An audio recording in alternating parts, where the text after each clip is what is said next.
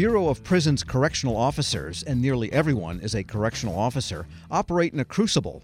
They deal with the Bureau management, which has trouble maintaining staffing and measuring its programs and inmates, and are, well, they're just inmates. Some are beyond redemption, others work to improve their lives. In this, our second interview in our series, The Worst Place to Work in the Federal Government, we hear now from the president of the National Council of Prison Locals, also known as Council 33 of the American Federation of Government Employees, Shane Fausey. Mr. Fausey, good to have you with us. Good morning, Tom. How are you? All right. The Bureau did get the lowest rating in the best places to work. From your standpoint, why is that? What's going on in there? So, you know, Tom, this is not a new revelation, to say the least. It's been an evolution of cultural decline in the Bureau of Prisons.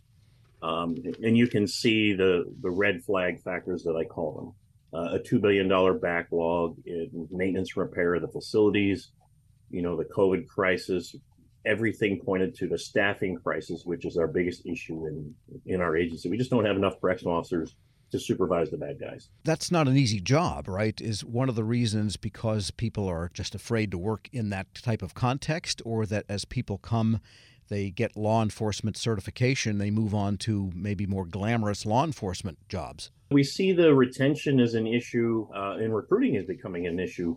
I, I, think our pay scales have really lagged behind this hot economy that we're in the middle of. Uh, we're not unique to any other profession. We're challenged in that area, but you know, I have to really emphasize the extraordinary human beings, 35,000 of them, that operate America's federal prisons. And they do such an amazing, exemplary job with extremely limited resources. And sometimes shifts can barely be covered then with only 35, because I think there's 40,000 are authorized. But if there's only 35,000 and there's a gap of five or 6,000, this is, you know, the latest reporting from GAO, then just simply covering shifts is a pretty crucial situation in a federal prison, isn't it? it? It is. And I've worked very closely with Ms. Goodwin and the GAO and some of their reports over the years. And this has been a steady decline since about 2005 when the agency executed the mission critical cuts. But it really kind of pushed us over the cliff, the staffing cuts of 2016, 2017, when we lost collectively 7,000 positions currently there is about 8,000 vacancies from the authorized positions in the Bureau of Prisons. And if you would just maybe give us a quick picture of uh, the daily life of a corrections officer. How close to the inmates physically are officers? Are they armed? Because that might be dangerous in a prison setting. It's a social situation, it's a law enforcement situation, it's a psychological situation, I would think. You know, our profession is so broadly described. It's, you know, we're not guards, number one, we are correctional officers we deal with real tangible human beings. And the 80% we're actively trying to salvage them as human beings and get them back into society as a productive member. The other 20% quite frankly you don't want them in society. They're so dangerous. And it's such a balance when you walk around a housing unit. You don't see the shawshank redemption version that hollywood portrays. We're human beings interacting with 150 200 human beings in a very social setting not everybody's secured behind the door. They're out moving around, going to the commissary, to the dining hall. It's really a unique human experience to witness. And I challenge anybody that has the opportunity to experience it for themselves. Yeah, and so there is sometimes physical danger, but then there's also, I mean, the word correction is part of the title of the job.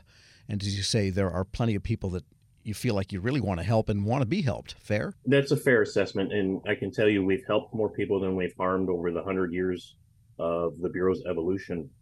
We've made good human beings out of people that made mistakes in their lives and ended up, you know, in a really bad place. Unfortunately, as you navigate this environment, danger lurks around every corner not just for ourselves, but for the other offenders that live there as well. We're speaking with Shane Fausey. He is president of the National Council of Prison Locals of the American Federation of Government Employees. What do you feel BOP management needs to do to get the staffing at full level? And how are relations with the management in general between the corrections officers, the union, and the people running the prisons and running the agency? So, at the national level, we've been really focused collectively on hiring. And this has been an issue for us, like I said, for many, many years now. But it's become you can't hide the statistical data we're seeing. it's real human costs to a lack of supervision. So we're focusing a lot of funding on recruiting new people into this business. I can tell you it's a good job. It has great benefits. And I think, you know, we're the pinnacle of corrections as an agency. I just did a recent event in Colorado with an assembly of corrections professionals from across the world. And I found very quickly we're a model for the rest of the world that they, they, they follow what we do. So we just have to fix the staffing crisis, which affects everything, Tom every aspect of our business. If you don't have enough supervision, bad things happen. So, if the staffing were to restore to the full allocated authorized staffing, and those five or six thousand, seven thousand maybe holes were filled with good employees, would that affect the best places to work score? I absolutely think it will. I, I think the score that you're seeing is a reflection of collective exhaustion. Our officers and our employees, they're tired. They've been holding the line for at least 10 years under extreme conditions. If they hired fully to 100%, you would see a decline in contraband. You would see a decline in violence. You would see a decline in suicide. Like I said, those conditions we're in right now have real human consequences. I imagine seeing or witnessing or being exposed to the violence, say, prisoners among themselves, even though the officer may not be directly involved, that must have a psychological or some kind of debilitating effect just to witness that? That's a fair assessment. Um, sustained exposure to violence or threats of violence for long periods of time, like fresh corrections does, gave us a prior, a new priority is focusing on employee wellness and you know trying to prevent or treat post-traumatic stress disorder and things that develop throughout the, career. And i think the new director is right on board with employee wellness. What's in your opinion the best way to deal with those occasional officers that go off the rails themselves? You know tom i testified in front of the senate.